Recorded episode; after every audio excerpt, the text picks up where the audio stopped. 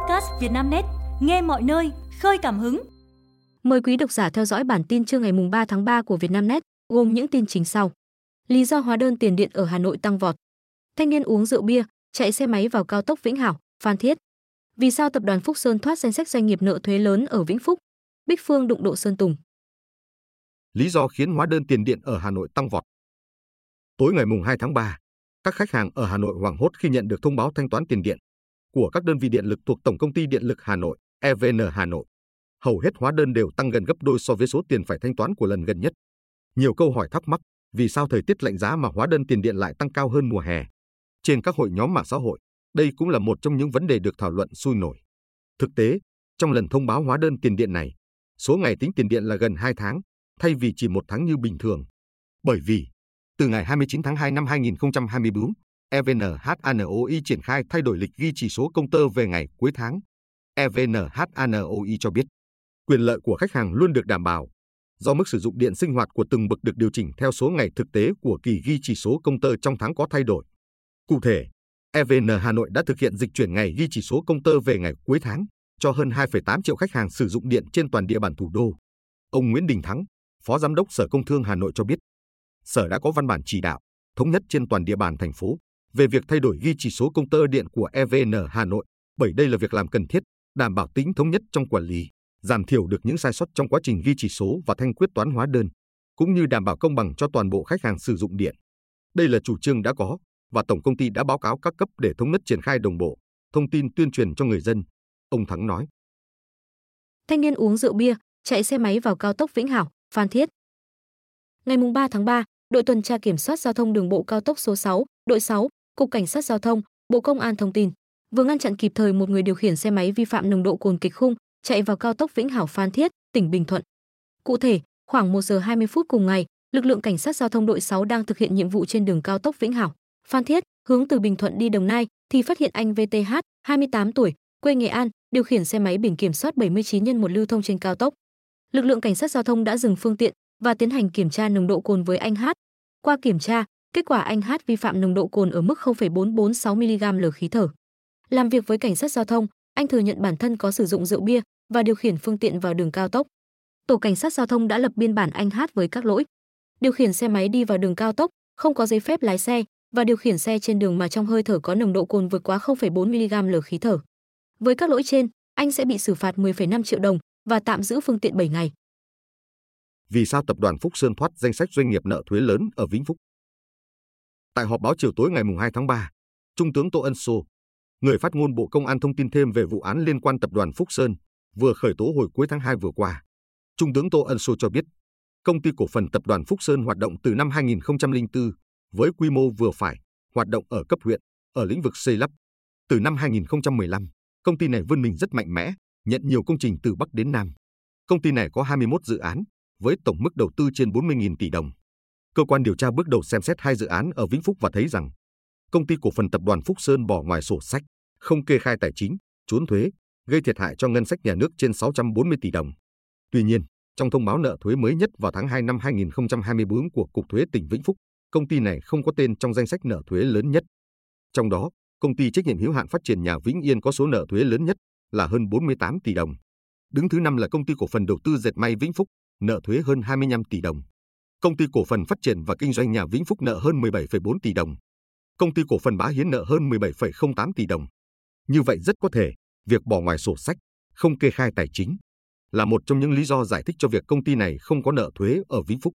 Theo tìm hiểu của phóng viên Vietnamnet, số nợ thuế được nhắc đến lên tới chục nghìn tỷ, liên quan đến khoảng 12.000 tỷ đồng thực hiện nghĩa vụ tài chính của tập đoàn Phúc Sơn tại dự án khu trung tâm đô thị, thương mại, tài chính, du lịch Nha Trang, được xây dựng trên khu đất sân bay Nha Trang cũ. Tại họp báo ngày 2 tháng 3, ông Tô Ân Sô cho rằng, qua vụ việc này cho thấy, trách nhiệm của nhà quản lý là không kiểm soát hoạt động kê khai tài chính của công ty cổ phần tập đoàn Phúc Sơn. Công ty này đang thiếu sự kiểm tra, giám sát của cơ quan chuyên môn. Công ty không thực hiện đầy đủ nghĩa vụ thuế, nhưng vẫn được hoạt động, ông Tô Ân Sô nêu. Vườn âm nhạc đặc biệt tại nhà hát lớn. Tối ngày 2 tháng 3, vườn âm nhạc Music Garden chính thức ra mắt không gian âm nhạc đặc biệt.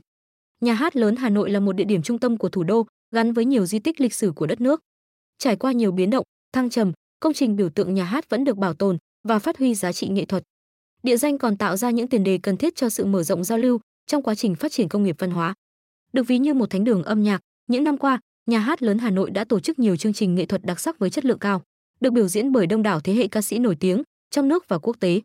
Để tiếp tục phát huy chức năng nhiệm vụ, nhà hát lớn Hà Nội đã giao cho Trung tâm biểu diễn nghệ thuật và sự kiện văn hóa xây dựng những chương trình phù hợp nhằm phục vụ đa dạng khán giả như khách tham quan đến thủ đô, các du khách quốc tế ít thời gian. Với mục đích này, nhà hát lớn Hà Nội tạo dựng ý tưởng khuôn viên 3.000 m2 vườn âm nhạc, lấy tên là Garden Music. Không gian ngoài trời mang đến cảm giác thoải mái và dễ chịu, với sân vườn được lát cỏ nhân tạo, trang trí tiểu cảnh phục vụ khách đến check-in. Điểm nhấn là sân khấu biểu diễn, kết hợp với tượng đài phun nước cổ điển. Với view độc đáo là tòa nhà hát lớn Hà Nội cổ kính, khán giả có thể thư giãn, thưởng thức các thể loại âm nhạc đa dạng thông qua nhiều loại hình nghệ thuật. Bên cạnh đó, vườn âm nhạc còn tổ chức những sự kiện văn hóa kết hợp với nhạc cụ dân tộc nhằm phát huy và bảo tồn truyền thống, đồng thời giới thiệu đến khách quốc tế. Đặc biệt, nhà hát lớn Hà Nội sẽ kết hợp với các đại sứ quán, mang âm nhạc của nước bạn cùng giao lưu với khán giả Việt Nam. Đỗ Thị Hà hết nhiệm kỳ trở thành bà chủ, vướng tin đồn yêu thiếu gia. Kết thúc nhiệm kỳ, Hoa hậu Việt Nam 2020 Đỗ Thị Hà tất bật với công việc kinh doanh, bên cạnh hoạt động giải trí. Dịp Tết Nguyên đán Giáp Thìn, Hoa hậu Đỗ Thị Hà háo hức đón năm mới cùng gia đình tại Thanh Hóa. Người đẹp sinh năm 2001 cố gắng sắp xếp công việc ổn định để về quê ăn Tết sớm với cha mẹ. Đỗ Thị Hà tự tay sắm sửa, giúp cha mẹ trang hoàng cho ngôi nhà của mình thêm rực rỡ và ấm cúng. Trở lại công việc, Hoa hậu Việt Nam 2020 tiếp tục duy trì hoạt động ở lĩnh vực giải trí. Cô tham dự nhiều sự kiện, làm đại sứ cho các nhãn hàng. Người đẹp từng phủ nhận chuyện rời showbiz sau khi hết nhiệm kỳ. Hoa hậu Đỗ Thị Hà đang thử sức với vai trò MC. Cô được giao dẫn rất nhiều chương trình, sự kiện lớn của công ty. Người đẹp cho biết, bản thân mong muốn duy trì việc tham gia nghệ thuật và các chương trình thiện nguyện. Tốt nghiệp Đại học Kinh tế Quốc dân, Hoa hậu Đỗ Thị Hà dự định học thạc sĩ bên cạnh việc đi diễn. Chia sẻ với Vietnamnet, cô nói, tôi muốn là đại gia của chính mình, không phải vì tôi muốn giàu có, mà muốn chứng minh cho mọi người thấy rằng phụ nữ có thể độc lập, cũng có thể thành công và gặt hái được nhiều thành tựu trong sự nghiệp. Tôi muốn tự lập và tự chủ trong cuộc sống của mình. Sau 3 tháng tốt nghiệp, Đỗ Thị Hà chuyển hướng sang kinh doanh. Theo người đẹp, việc chọn ngành làm đẹp để thử sức là một quyết định đã được cô thận trọng xem xét và cân nhắc. Hoa hậu nói, có đam mê về việc làm đẹp và làm cho mọi người tự tin hơn về bản thân. Tối ngày 18 tháng 2, công ty quản lý Hoa hậu Đỗ Thị Hà đăng tải trên mạng xã hội thông báo xoay quanh chuyện Hoa hậu Việt Nam 2020 bí mật hẹn hò. Đơn vị này cho biết, những ngày vừa qua, trên mạng xã hội có những thông tin về chuyện hẹn hò của Hoa hậu Đỗ Hà. Từ phía công ty chủ quản của Hoa hậu Đỗ Hà, chúng tôi không thể xác nhận thông tin hẹn hò, vì đây là việc cá nhân của Hà. Trước đó, mạng xã hội liên tục lan truyền thông tin Đỗ Thị Hà đang bí mật hẹn hò bạn trai thiếu gia. Hiện, người đẹp vẫn im lặng trước mọi thông tin, hình ảnh và bài viết liên quan. Đỗ Thị Hà từng tiết lộ hình mẫu bạn trai lý tưởng. Đó là một người có hành động bên ngoài lạnh lùng, nhưng những cử chỉ nhỏ ấm áp mang lại cho mình cảm giác an toàn. Bích Phương đụng độ Sơn Tùng, fan sẽ ôn hòa hay lại tranh cãi. Trở lại đường đua âm nhạc sau 2 năm vắng bóng, tối ngày mùng 2 tháng 3, Bích Phương hé lộ một số hình ảnh đầu tiên trong MV mới, nâng chén tiêu sầu, thể hiện phong cách quyến rũ, đầy nữ tính. Chọn thời điểm phát hành MV vào 0 giờ ngày mùng 8 tháng 3, Bích Phương lý giải, đây là ngày phụ nữ vùng lên, thời điểm phù hợp để cô trở lại. Nữ ca sĩ tự tin vì đã chuẩn bị, quan sát kỹ lưỡng và đây là lúc thiên thời địa lợi nhân hòa. Tôi dành 2 năm quay vào trong để quan sát thị trường, tôi nghĩ mình đang ở một chu kỳ mới. Tôi tự đưa ra những quyết định liên quan đến sự nghiệp, bắt đầu làm những thứ chưa từng làm, nghiêm túc trau dồi và học hành. Mọi hình dung của tôi về bản thân trước đây đều không giống như bây giờ. Tôi cứ tưởng đã hiểu hết về mình, nhưng thật ra chỉ đang tìm kiếm nó. Hiện tại, tôi thấy vui vẻ và hào hứng để xông vào một thế giới mới. Ở vài khía cạnh, cảm giác như em bé mới đẻ, song cũng có lúc tôi thấy mình mạnh hơn, quyết đoán hơn. Tôi muốn gửi đến khán giả hình ảnh rõ nét nhất trong giai đoạn tới, giọng ca Bùi Yêu chia sẻ. Đáng chú ý, Bích Phương chọn thời gian ra mắt MV, trùng khớp ngày giờ với sản phẩm trở lại của Sơn Tùng, chúng ta của tương lai. Cả hai có chung thời điểm đăng bài viết quảng bá cho lần trở lại của mình, chỉ cách nhau vài phút. Năm 2017, Bích Phương và Sơn Tùng MTP cũng tung MV cùng lúc, chạy ngay đi và bùa yêu. Nhiều người nghĩ đây là sự trùng hợp. Song sự đụng độ này khiến cộng đồng người hâm mộ hai bên xảy ra tranh cãi nhiều ngày qua, số ít thậm chí chỉ trích Bích Phương, cố ý tạo cục diện cạnh tranh. Các thành tích của chạy ngay đi và bùa yêu bị đào lại để so sánh. Bích Phương khẳng định ấp ủ kế hoạch trở lại từ lâu và dành thời gian gặp gỡ những đối tác âm nhạc mới, mong muốn tìm kiếm một bài hát thể hiện đúng tâm tư. Nữ ca sĩ sinh năm 1989 cho biết, nâng chén tiêu sầu đánh dấu sự chất lọc sau khi cô quan sát thị trường và tìm kiếm bản thân. Du khách nô đùa lội nước tại nơi khô hạn nhất trái đất sau trận mưa kỷ lục. Lượng mưa lớn đã tạo ra một hồ nước tạm thời, thu hút đám đông du khách ở công viên quốc gia thung lũng chết một trong những địa điểm khô nhất trên trái đất. Hiện tượng bất ngờ này bắt đầu từ ngày 19 tháng 2, tại BAD Water Basin ở thung lũng chết sau khi những trận mưa bão gần đây tấn công California. Nằm ở độ sâu 86 mét dưới mực nước biển, lưu vực BAD Water là điểm thấp nhất của Bắc Mỹ.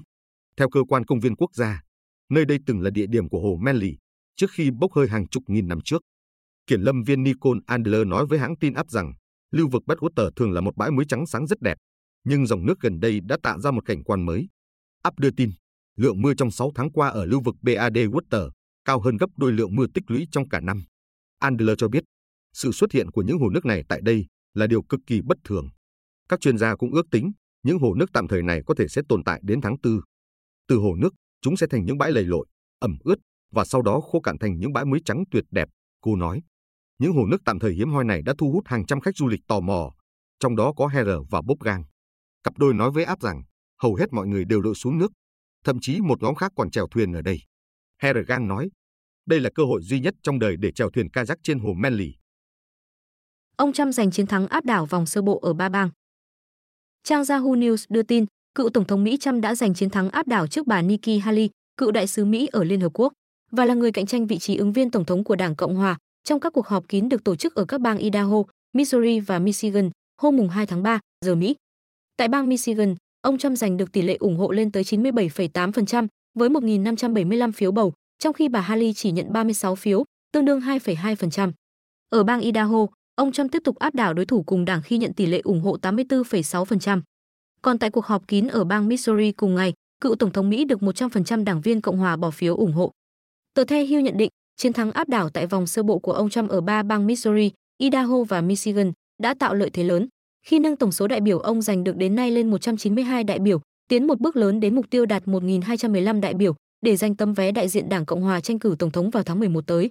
Những chiến thắng áp đảo trên của ông Trump diễn ra chỉ vài ngày trước hàng loạt cuộc bầu cử sơ bộ tổ chức vào siêu thứ ba ngày 5 tháng 3 tới, khi cử tri tại 16 bang và một vùng lãnh thổ của Mỹ đồng loạt tổ chức bầu cử sơ bộ. Phát hiện lỗ hổng bảo mật nghiêm trọng trong chuông cửa video Trung Quốc. Tổ chức phi lợi nhuận Consumer Reports vừa công bố báo cáo chi tiết bốn lỗ hổng bảo mật và quyền riêng tư trong các chuông cửa video mang nhãn hiệu EKN, tắc, Fishbot, Rake Blue, do EKN, công ty có trụ sở tại Trung Quốc sản xuất. Với giá tương đối rẻ, chúng có mặt trên các chợ điện tử như Walmart, Temu. Dù vậy, sau khi cơn Sumer Reports liên hệ để cảnh báo lỗ hồng, họ đã gỡ bỏ các sản phẩm nói trên ra khỏi sàn. Khách hàng vẫn có thể mua chúng ở nơi khác. Theo cơn Sumer Reports, vấn đề nghiêm trọng nhất là nếu ai đó ở gần chuông cửa video EKN, họ có thể kiểm soát hoàn toàn nó bằng cách tải xuống ứng dụng chính thức iWit, rồi đặt camera ở chế độ ghép nối bằng cách giữ nút chuông cửa trong 8 giây. Ứng dụng của iWit có hơn 1 triệu lượt tải xuống trên Google Play, cho thấy được sử dụng rộng rãi. Tại thời điểm đó, kẻ xấu có thể tạo tài khoản của riêng trên ứng dụng và quét mã QR do ứng dụng tạo ra bằng cách đặt nó trước camera của chuông cửa. Quá trình này cho phép chúng thêm chuông cửa vào tài khoản của mình và giành quyền kiểm soát thiết bị vốn ban đầu đã liên kết với tài khoản của chủ nhà, theo Consumer Report. Tuy nhiên, khi quá trình thiết lập kết thúc, chủ sở hữu chuông cửa video sẽ nhận được email cảnh báo thiết bị iWit đã thay đổi quyền sở hữu theo các thử nghiệm do tổ chức tiến hành. Bất chấp những cảnh báo của Consumer Report, chuông cửa video vẫn có sẵn trên Amazon, Sears và Shein. Theo Temu, sau khi nhận cảnh báo hôm 5 tháng 2, họ đã hành động ngay lập tức và đình chỉ bán các mẫu chuông cửa video tắc EKN. Với thông tin bổ sung nhận được ngày 28 tháng 2, Temu đã xóa tất cả chuông cửa camera sử dụng ứng dụng iWit khỏi nền tảng. Hành khách bất bình, bị tiếp viên ép mua bút trên máy bay với giá cắt cổ. Douglas Lazikov, hành khách trên chuyến bay từ Sydney đến Seoul, Hàn Quốc hôm 25 tháng 2 cho biết, khi còn 2 giờ nữa mới hạ cánh, anh đã đề nghị một tiếp viên trong phi hành đoàn cho mượn một chiếc bút để điền vào thẻ nhập cảnh của mình. Tôi đi ra phía sau và hỏi nữ tiếp viên là, cô có thể cho tôi mượn một chiếc bút không? Có 5 câu hỏi trên thẻ nhập cảnh, tôi sẽ trả lời thật nhanh và viết lên đó thôi. Tuy nhiên, người này đã từ chối lời đề nghị cho mượn bút của tôi và nói rằng phải mua một chiếc với giá 5 đô la Mỹ, Lazikov kể lại. Bối rối trước phản ứng của nữ tiếp viên, hành khách này tiếp tục hỏi lại. Tôi muốn mượn cô chiếc bút cô đang dùng, rất nhanh thôi. Tuy nhiên, cô ấy đã trả lời rằng không việc gì phải làm như vậy, hành khách bức xúc chia sẻ. Lazic nói với Yahoo, tiếp viên hàng không này nói, cô ấy có quyền từ chối lời đề nghị của khách. Tuy nhiên, sau khi đi sang đầu bên kia của máy bay để nhờ một tiếp viên hàng không khác mượn bút thì đã được đồng ý ngay lập tức. Tôi thực sự rất sốc. Dù đã đi hơn 1.000 chuyến bay trong đời, nhưng chưa bao giờ bị tiếp viên từ chối cho mượn một cây bút, Lazic cho biết. Quý độc giả vừa nghe bản tin podcast thời sự tổng hợp trưa ngày 3 tháng 3 của Vietnamnet, được thể hiện qua giọng đọc AI của VB. Bản tin được phát sóng hàng ngày lúc 12 giờ trưa. Mời quý vị và các bạn chú ý theo dõi.